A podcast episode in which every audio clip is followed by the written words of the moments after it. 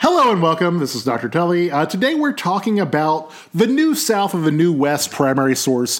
This one's one of my favorite ones. It really covers everything. Every time I read this source, I get a little bit more out of it. Uh, very good source that we have here. Uh, dealing with Boley, Nor- uh, sorry, not, not North Carolina. Good God, Boley, Oklahoma. Boley, Oklahoma, uh, interesting town, uh, part of the Exodusters, really embodies both the South and the West, plus the experience of African Americans. So if you look through the primary source, and we only have one this week, there's only one primary source this week, uh, about f- four pages, really easy read. Uh, the if you read to the bottom, you're going to see who is writing this. The guy who's writing this is Booker T. Washington.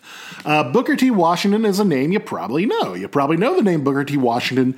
You know he's a very important African American educator and of real vogue in the early 20th century. Now, we could talk about Booker T. Washington later, but just know he's writing this really to appeal to both African Americans and white benefactors. Uh, Booker T. Washington was pretty big on like working with uh, white Americans, taking their money, uh, using them for this type of you know education and training. Uh, if you were to compare him to somebody like Marcus Garvey, granted who comes later, Marcus Garvey is a bit more separate in terms of his mixing, dealing with the races, or a contemporary like uh, W.B. Uh, Du Bois. Uh, du Bois doesn't ever really get along too much with Booker T. Washington for things we'll get into in another chapter.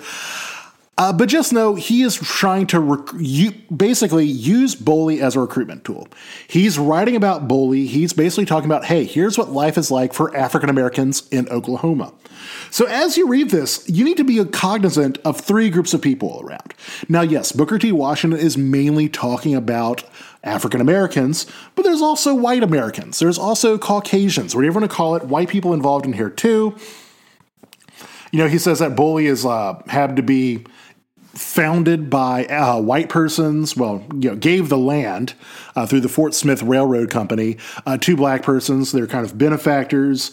Uh, basically says that you know African Americans are living separate from white people, but also talk about the plight of the Native Americans, uh, the Indians, as he calls them in here.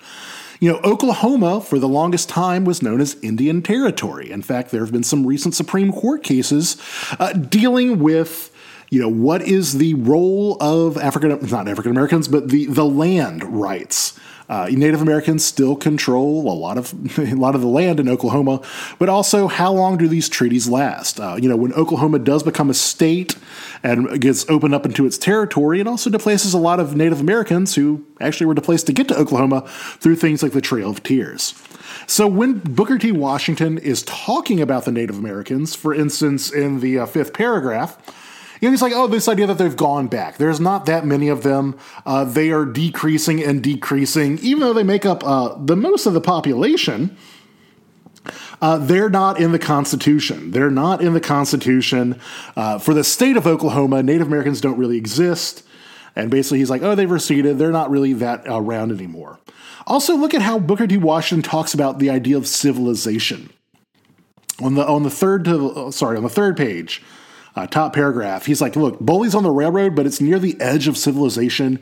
You can hear the wild notes of Indian drums and the shrill cries. Basically, uh, saying that some people are more refined and, dare I say, civilized, quote unquote, than others. But he also says that people living in Boley, the African Americans, are not uncivilized. Um, there's really no crime at that much. I mean, he says, you know, yeah, there might be a, a, Native American who might come in every once in a while and get a little drunk. Um, he says the only kill crime that we ever really had was a horse thief, but he was killed. And by the way, that was a white guy. Uh, kind of going against some of the stereotypes around that time period that African Americans are more prone to crime. Uh, yeah, just there's a lot of things going on here. Um, the advice I would give you, all right, particularly for this one, is narrow it down. This has a lot of things going on, and you're only supposed to write a paragraph or two, ideally two paragraphs.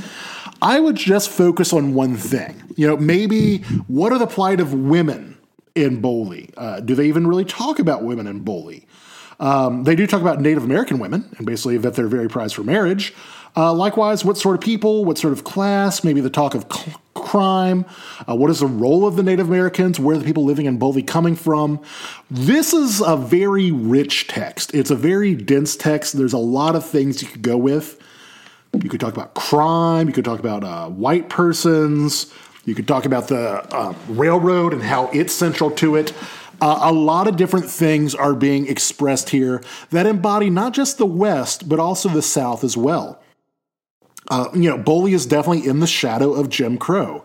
Um, yes, they have a little bit more independence and um, autonomy from white persons and the threat of lynchings and things like that, but they're still definitely within a system. They're still definitely within a system that doesn't really prize African American life all that much. So, uh, that said, not too much more to say about Boley. I don't want to ruin it for you, so just read it. A lot of stuff going on here, a lot of really good stuff going on here. And so, I mean, look, if you even look at the last line, where Washington writes that Boley is another chapter in the long struggle of the Negro for moral, industrial, and political freedom.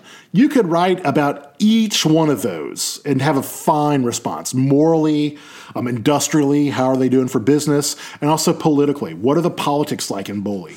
A lot of things going on here. And it just might look like incidents, but trust me, it's some good stuff. Um, that will about do it for Boley, um, for the New South and the New West.